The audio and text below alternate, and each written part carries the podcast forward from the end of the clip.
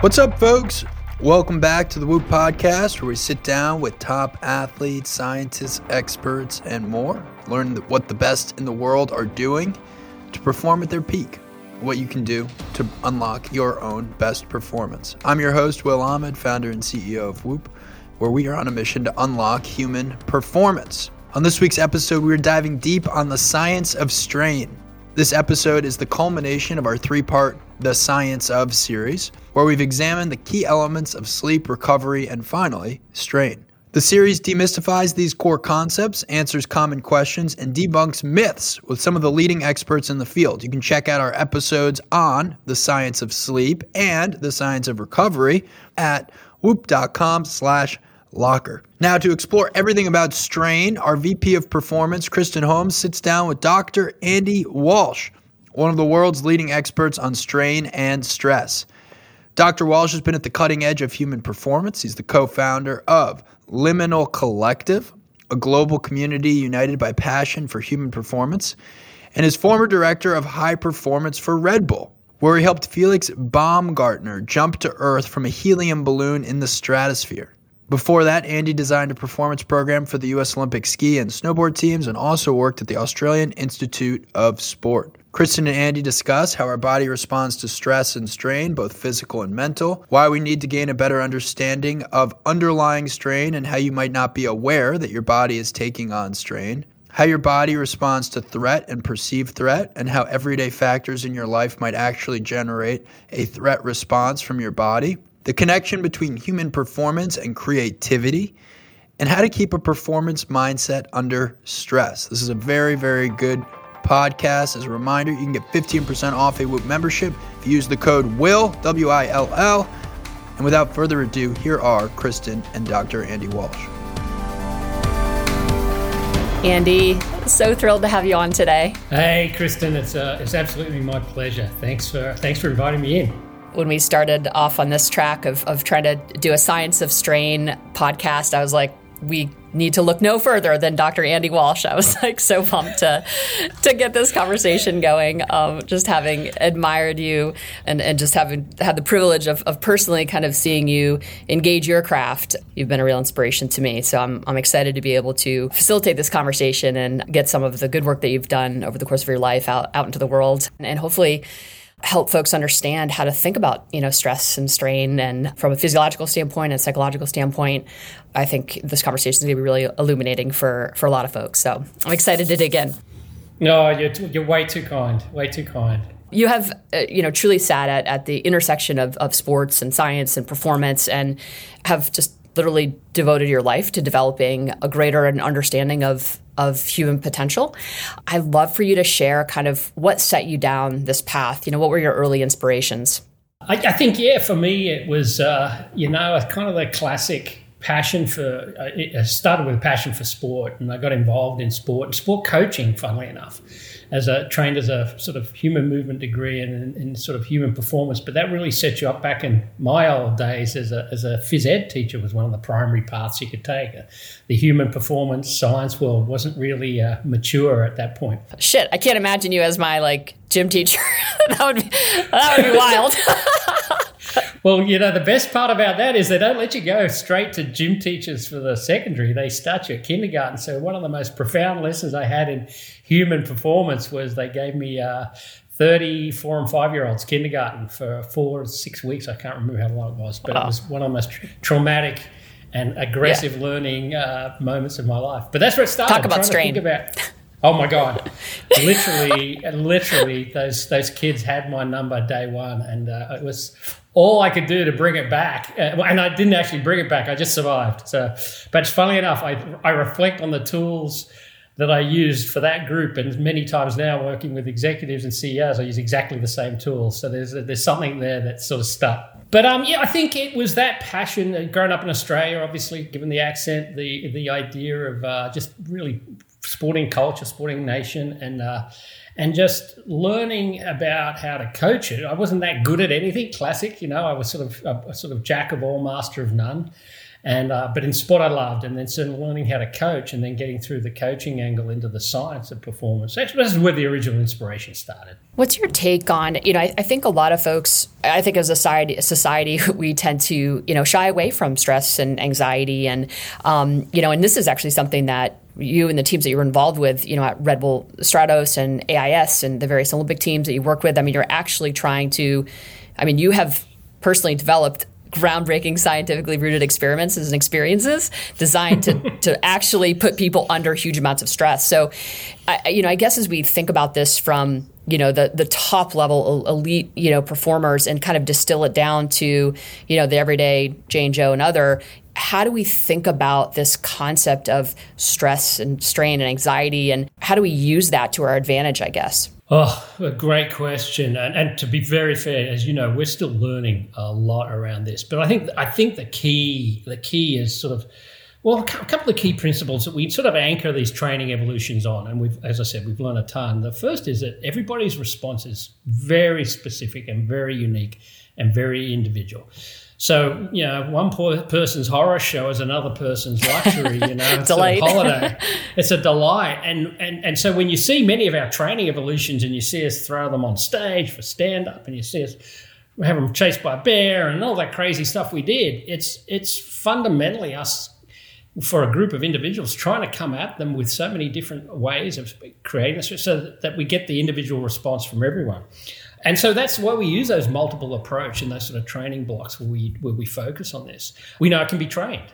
You know, putting people through programs with incrementally and progressive stress, uh, uh, layers of stress or strain on them, and, and, and, with a lot of education, which I think is always key.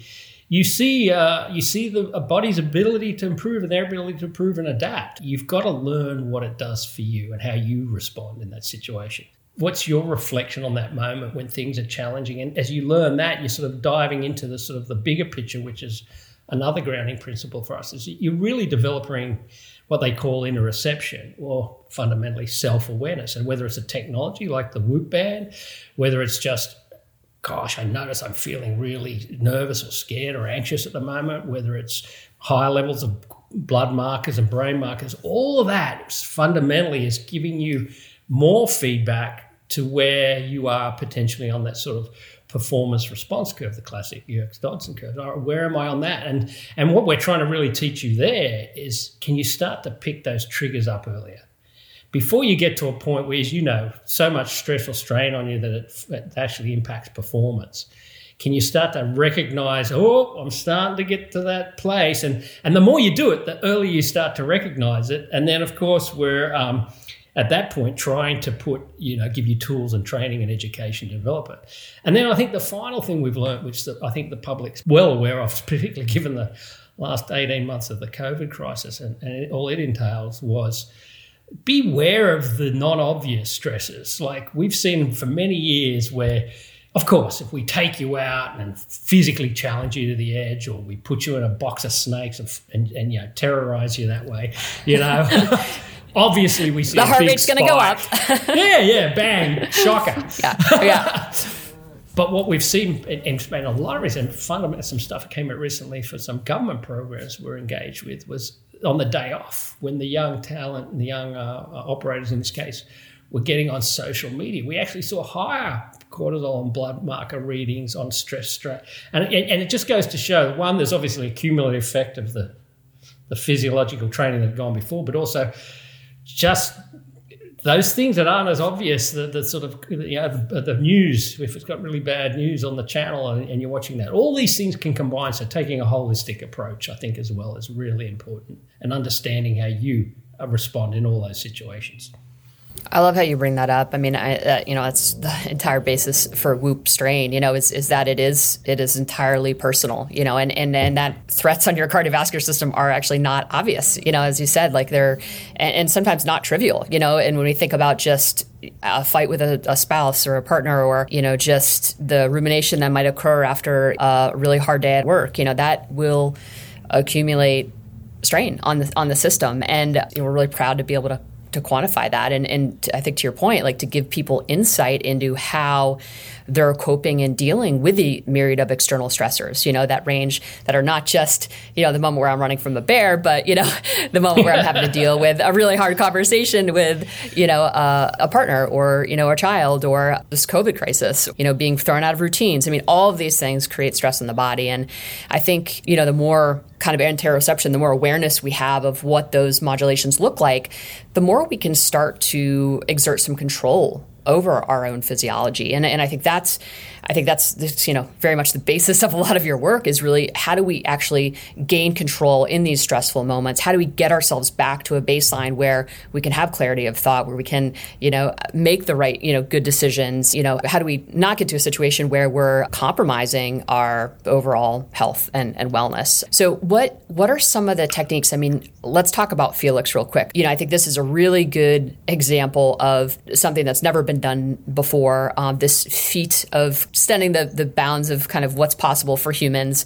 I mean, there must have been, you know, and this is obviously an extreme example, but we can hopefully kind of abstract from that kind of what it means for just the normal person. But, you know, dealing with that type of stress. So talk about that mission and then just the physiology and the psychology and how to deal with arousal levels and you know some of the techniques potentially that you deployed to kind of help him you know have the clarity of thinking that I need to be able to respond and react in um, extremely dangerous and, and risky uh, uh, mission. It was an extraordinary project. We were privileged to be part part of that whole journey there. I think you, you sort of named it there at the beginning. I think the first step for, for people is what's your relationship to that that challenge in front of you, and and I think you and I spoke in past about this. You know, sort of a couple of occasions is I think the first thing, uh, you know, specifically with Felix, but anybody, is like th- sort of think about control as sort of a fleeting, you know, idea, but versus the idea of how do you put yourself in the mindset or the framework that this is not a threat versus the challenge. You know, it's a it's a growth mindset you may hear used, or it's it's recognizing that stress can be beneficial. You know, it helps us get up in the morning. It helps us it helps us perform at our best. You know, many athletes, as you, you know, the audience probably aware, they, they pump themselves up before the big moments because they, they're trying to lift, they're trying to move themselves up and, and, and prime themselves for that high level performance. So, with, obviously, particularly with Felix's case, and, and, and not just Felix, I think that if you see some of the clips and the journey, the whole team, a couple of hundred people on the ground, the whole organization was struggling with this idea of something that had never been done before, over budget, you know, blah, blah, you know, the classic things. Then you sort of bring it down to the core, the bigger team, and and the, and, and all that, and there. So think about the media group and all their processes, and they're anchoring on this thing being a success, or you know, heaven forbid something goes wrong, you know. And then there's the core team of us, which were involved daily with sort of helping him get together. And it's a classic thing. He wasn't comfortable in many cases, you know, and it was well documented. He spoke to it, the idea of first the suit itself. It's you know, getting in those you know pressure suits. It's, it's, it's claustrophobic, and it's just you're just not used to it. And then and so and then as him as a and again one of his reflections to us was he was also suddenly gone from a sort of athlete that had been very as a base jumper kind of himself and a camera person you know doing their thing to uh, he was the focus of a couple of hundred person team of the ground of which there were many of the Apollo and Mercury engineers and scientists. There were people from the Air Force, the government, and you know the whole. And I think all of that brought together, as you as we talked about this this overwhelming sort of uh, idea that he, things were out of control, or he could not put, bring his best self forward. So I think uh, you know, and, and, with Mike Gervais, who was helping us with that program at the time, that he they worked on this idea of sort of stress inoculation, which is sort of goes back to those five or six principles we spoke to begin with. Sort of recognizing what triggered him, increasingly imp- exposing him to the to the to this, let's take in this case the suit itself, and putting him longer on, you have one minute, two minutes, three minutes, five minutes, and then the tools around the back end, which I think, and and, and those fundamental tools were yeah, that's first and foremost. This is an opportunity. How do you want to be remembered? We, we had this. So just reframing. Reframing. And the, the conversation was as simple as in 40, 50 years, you'll be sitting on your porch, um, rocking chair, maybe a grandkid on you or, or a relative, a young, you know, a young admirer on your lap. What's that story going to be like? So you know what what do you what do you want to say? And it's not that i was successful it's it's how do you want to frame? I came up against this challenge did i did i find it was just beyond me and i learned this about myself? Was the challenge going to teach me? And he chose um, uh, to say hey no this is a challenge that i feel like i can overcome. And he went public with his his his, his personal uh, challenges in that space which i attribute to this day he was very brave in that moment. And then of course it's like okay as you're moving along here, what are what are those things that are in your control? What are those things that you can actually take care of? And in, in any of these never been done before, high stress, high risk situations, you've got to let go of the rest. If it's not within your control, you can only change that perspective that, okay, anything that comes up that is threatening or challenging, it's a change it from a threat to a challenge. Can I then learn something about myself by taking this on? And it could be, you know, in many cases, I'm not up to the task. That's okay.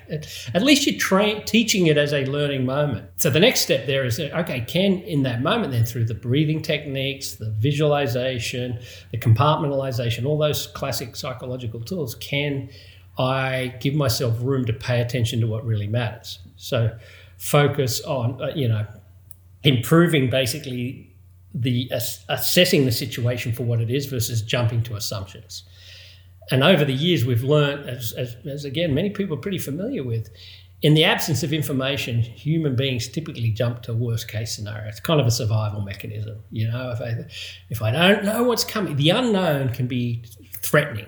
So, all right, no, let that out. Don't try and invent a future that you may not or may not happen. You know, what can I pay attention to right now that's really critical and help me? So that gets you into that process of just thinking through versus kind of jumping to false conclusions. And then finally, sort of, and, and, and that's done a lot through training. All right, that's putting you in a tough situation. Okay, capsule fire. What happens here? All right, check, check, check, check. And those checklists that you see in all the movies become really critical steps in working the problem versus reacting. And that's the final piece. That puts you in a situation to respond You've, you've, you've reframed, okay, something to learn here. You're decreasing that threat response you're paying attention to the critical information, and then you're in a position to make the best decision versus just jumping to some action. And trust me, just so everyone's aware, it doesn't work perfectly every time for everybody. I still, yeah, we've been studying this for years. And if, you know, the kid comes out at you when you're tired and screams at you and you scream back, you suddenly recognize, oh my God, I just jumped right to the end. um, so that's sort of that's a process we went through with Felix and the team there, and and it was just it was the whole organization too. It wasn't just just him for folks who you know aren't physiologists and, and, might not understand can you just talk a little bit more in depth about you know perceiving the situation or the task as you know challenging to that very difficult and kind of what's happening mentally physically emotionally and spiritually even? Um, you know so people can start to recognize when those moments are and then you know and then those five steps that you outlined is kind of exactly how you get back on track you know and, and i love that. And i think that's an amazing kind of you know set of tools that that people or kind of a framework people can use to kind of get themselves back into that challenging. But you know if we think about our life like that happens all the time across the day you know as we're faced with just tasks and situations that we literally don't have the skills to maybe execute right? So we get into that very we perceive that task then as really difficult we have the anxiety and uh, you know so maybe just kind of talk about what that looks like in, in real life and and how how practically people can apply those tools. Yeah, yeah. Um, well, I think, you know, again, you can get into all the different neuroscience and, and, and, and sort of physiology of it. But I think the classic thing that we found for most of the, even the best performers in the world, is just breaking it down to their response. What? So, okay, let's reflect back. You know, the, that person cut you off in traffic and you're running late for the meeting. What did you do? And oh, I, I screamed, yelled, whatever. Okay, wheel it back. What's happening? Well, if you slow that whole thing down, and that's what we do in the training, we, we slow it down to begin for the beginning. We say, all right, we're going to incrementally put a little bit more pressure on you and, and slow that process down. So, okay, so as you know, the heart rate will kick up, the sort of flight, flight, freeze response kicks in, you know, adrenaline pushes, you start to, you know, the body constricts, the, you know, the, the, it's forcing blood to the center. You, you get that pit feeling, you know, the know, the pit in the stomach, the shortness of breath, a, kind of your focus. Funnily enough, your focus gets very narrow. You, you, you start to bring in, you sort of lose the discriminatory or uh, peripheral vision. So and, and and and you may sweat, you may feel clammy. So what we're trying to do is sort of say to people, okay, start to watch that happening because that's a sign fundamentally that whatever's in front of you that's coming at you, whatever that challenge is, is important to you for whatever reason. It's it's important for you from a classical or, or, or evolutionary biology perspective, from a survival but it may be just, hey, this speech I'm about to do in front of the, the board of directors, or, you know, uh, as a young athlete or a young performer of this first uh, piano recital, it's important to me, so I care. So I, I feel like I want to pr- bring my best forward. So then that you know that process can escalate and escalate and escalate. And what we're trying to do is understand for everybody where that escalation gets you fired up enough to be you know, I'm focused, I'm, I'm, I'm, I'm yeah. on task, I'm, I'm, I'm on spot. point, I'm ready yeah. to go, yeah. Versus, oh gosh, I'm frozen, I don't know what to say. And and so I think that process for through all our training evolutions is we walk you up and down that curve.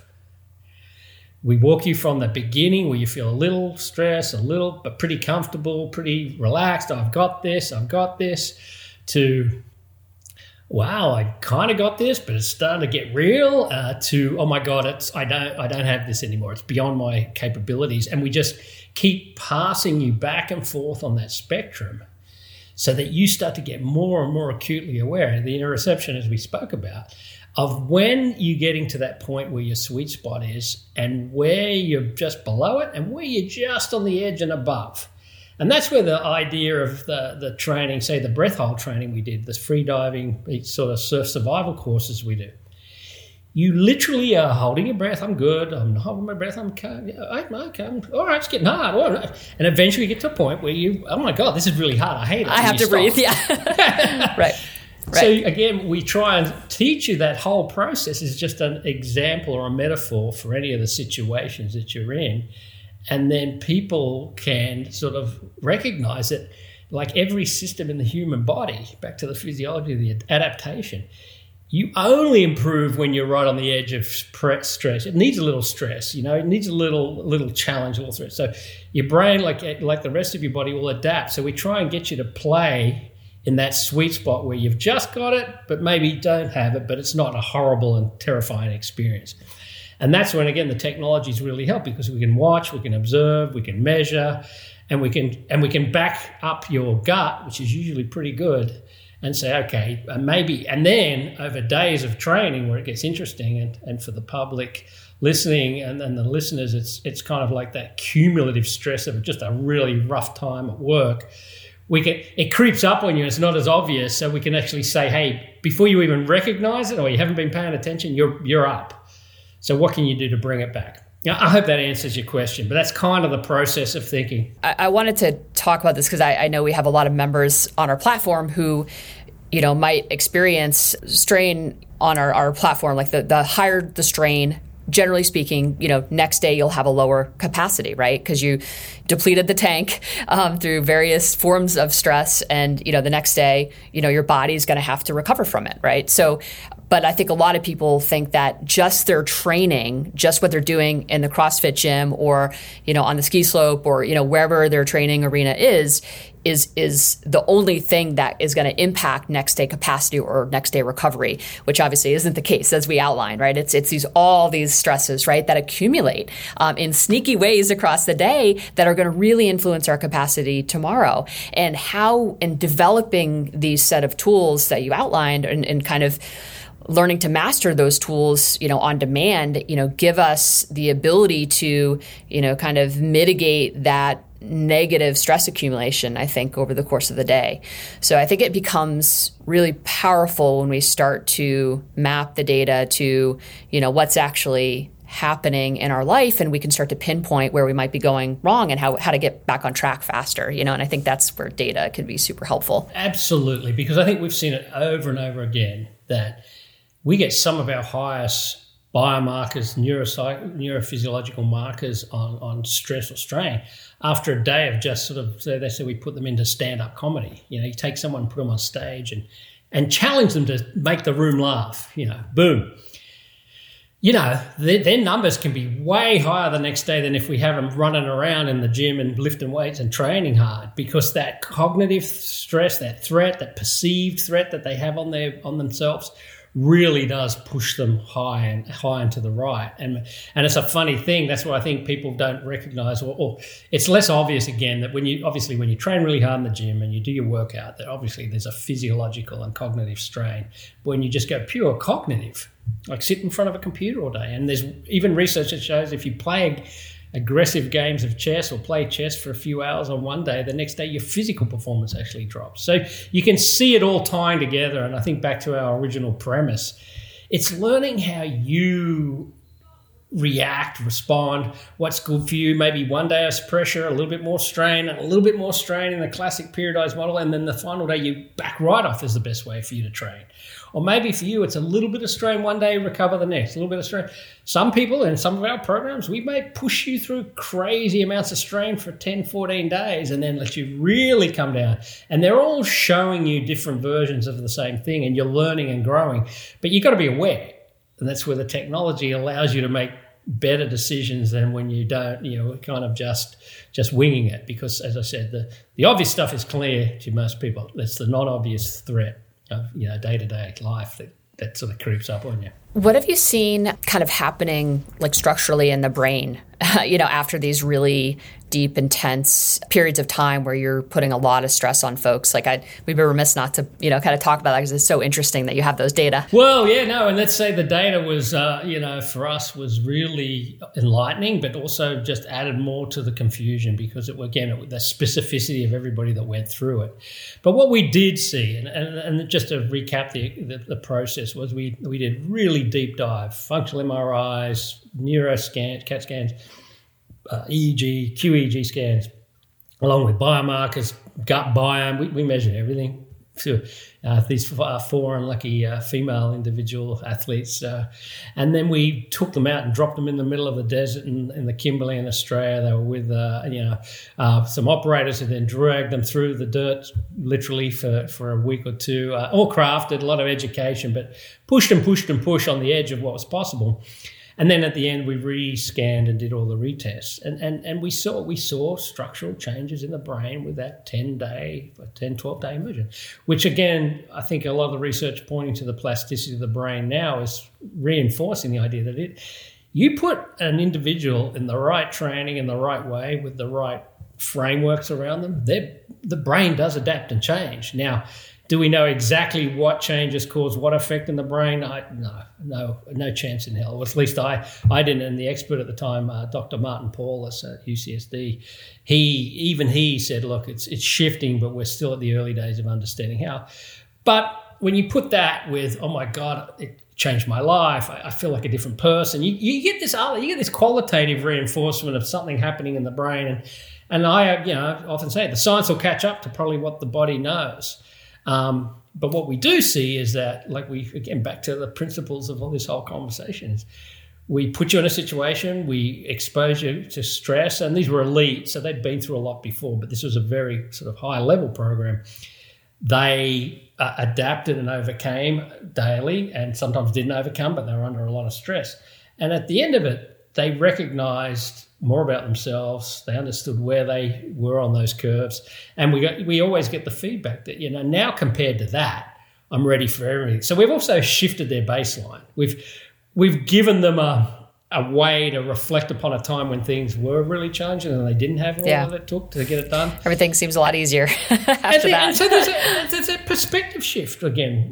It's, it's really important, and uh, there's a lot to be said for that. And, and I think all of these things together the sort of very raw way we try and help and understand this, these people. But uh, you, yeah, it, it, was a funny project at the time, especially to, to run it with that group. So, for folks who can't get dropped in the middle of a desert or jump from space, what are some things that just folks who are, are not in these kind of uh, typical high performance environments, like what are what are some of the things that they can do to kind of create this hormesis or the stress on the on the system that will actually help improve their resilience kind of longer term?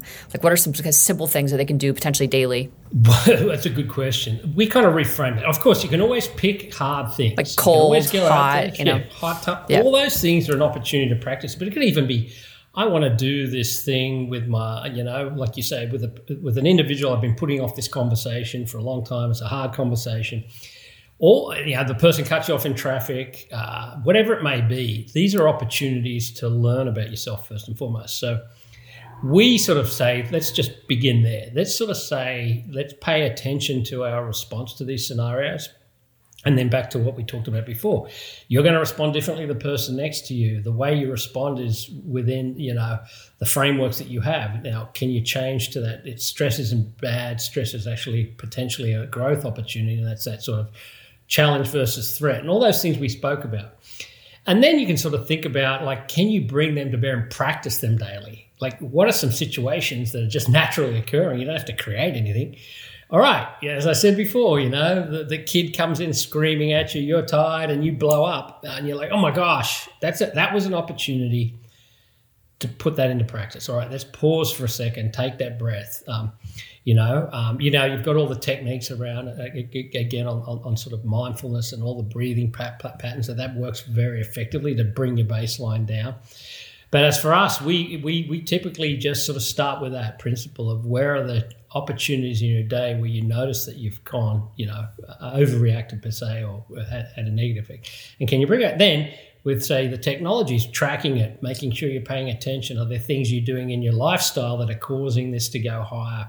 Sleep, you know, let's go back to the basics. Just get some more sleep, get rest, recover, let the body regenerate when it has needs a chance. Because again, if you if you bring it back down to the base, you've got a better, you got more bandwidth the next day. If you kind of keep stacking, eventually you're just gonna you stop. And I think then you can play with different.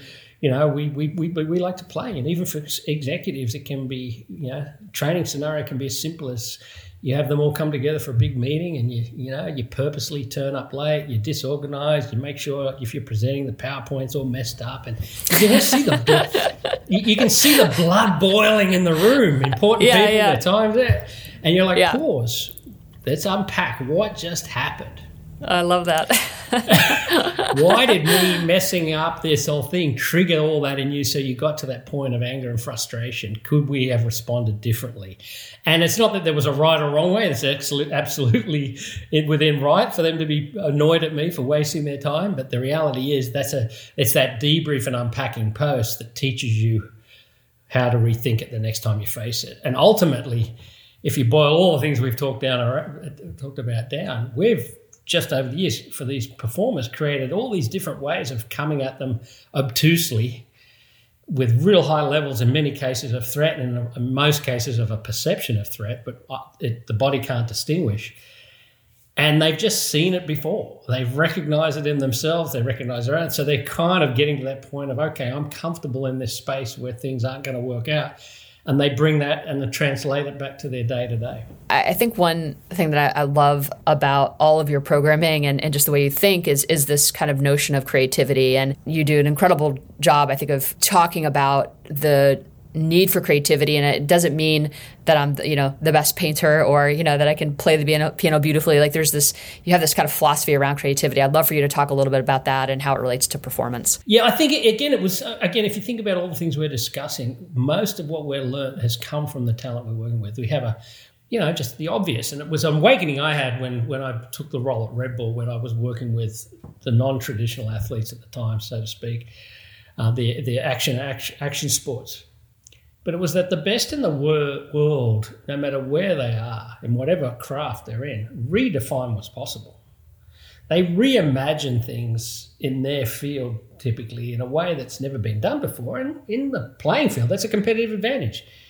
You think in basketball, I'm going to not go to the to the line. I'm going to start really developing my three point uh, ability and that's sort of a creative exercise. It's like uh, because because that gives me an opportunity to get ahead of the curve with the with the with the with the competition. And obviously, in the action sports and, and things like acrobatics, like freestyle motocross or or snowboard half pipe or whatever it may be, there's an uh, there's actual points to gain for the artistic flair that you show surfing. in in all in, in all fields of endeavor applies. So that awakening came to us that the best talent in the world is extraordinarily creative. They reimagine what's possible, and it's really reserved for those game changers, the people who redefine what's possible. And if you take that like a Serena Venus Williams or a Michael Jordan in the classic sense, everything that follows changes because of their shift in how they approach the topic. So that was the impetus.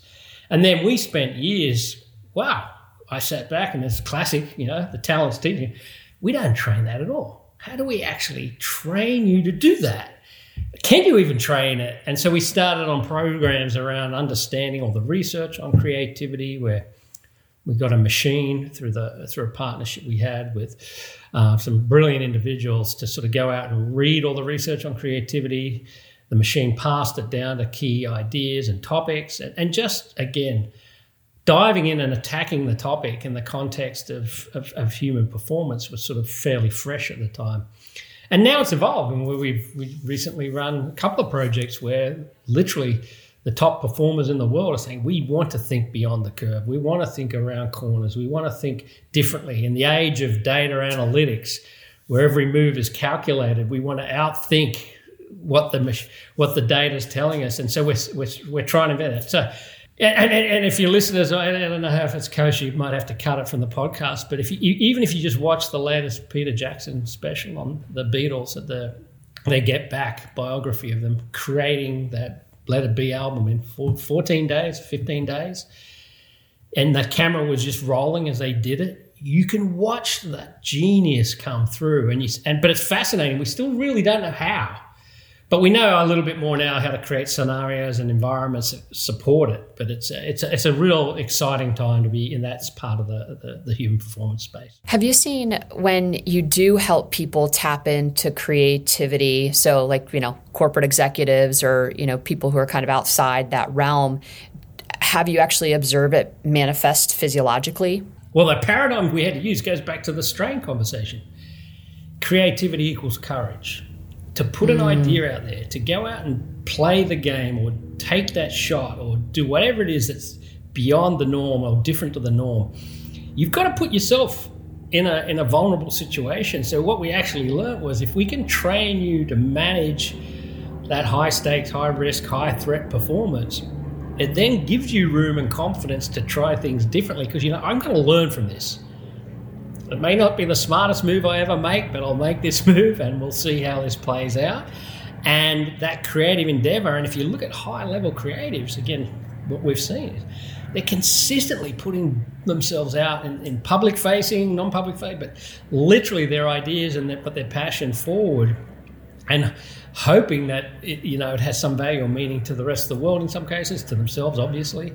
And uh, that again we see like highly creative sessions like we're putting people through thinking trying to get them to think differently etc etc we see like the, the, the, the basic physiology it's stressful. It's, it's, it's hard. It's it really is challenging. So it's not as insignificant as different as making them run up the mountain half a dozen times. Yeah but you know, I, I think that like agitation though is is so good. you know, like I, I think it's everyone should kind of experience that I, I, think you know almost daily you know because I, I do think that it makes you more effective in other areas of your life you know I, I think it, it, lights up the brain in a way that it maybe doesn't expect and I, I just have to believe there's there's something good happening from that you probably know the mechanism behind that but I, honestly, I, I, would love to know the mechanism. I, I, what we can't, we use these broad terms. We're, like, we're, we're shifting the perspective. We're opening the blinders a little. Um, you know, a lot of our events where we bring the, the sort of performance community, the trainers and, and, coaches together, is all we're doing is literally trying to shift a little perspective because they have the talent, they have the intellect, they know their world better than us. But if we can broaden that, you can. It's kind of like you can never unsee it. And we and, and a lot of our, our conversations, as, as you and I've had, also had over the years, is about trying to help people see the world through those different lenses. See performance through the lens of an artist. Uh, see um, training through the lens of a ballerina. You know, etc. etc. You start to go, oh my gosh, there's so much more to this than I originally thought. And then you see the spark come on. Oh my gosh, that light's peak. So anyway, that's that's that's sort of a, you know the, the, the, generalities that we're playing in in this space. But it's an open field. It's it's open for anyone who's thinking about it to get in there and try stuff. And then, as as you know, we're trying to democratize everything we learn as well. And if as we learn and see stuff, or at least uh, even recognize it, we try to put it out there and then let the communities tell us was it did it fly did it not fly was there any merit to it or not all right let's, let's shift if there was and and and, and try, try and improve on it Andy, this has been such a fun conversation. Uh, just truly appreciate you know all your wisdom and insight, and uh, yeah, I think I think folks are going to really benefit from from this conversation. So appreciate you. Oh, Kristen, likewise. Thank you to you and the team, and yeah, just uh, like you say, if, we can share some of what we've seen and learned and that helps others, and that, that's a win. So thanks for the opportunity, and uh, we appreciate getting the chance today. Thank you to Dr. Andy Walsh for coming on the Whoop podcast. A reminder please subscribe and leave us feedback, ratings, review. We always appreciate that. You can check us out on social at Whoop at Will Ahmed, and you can get 15% off a Whoop membership by using the code WILL. That's W I L L. Stay healthy, folks. Stay in the green, and we will see you next week.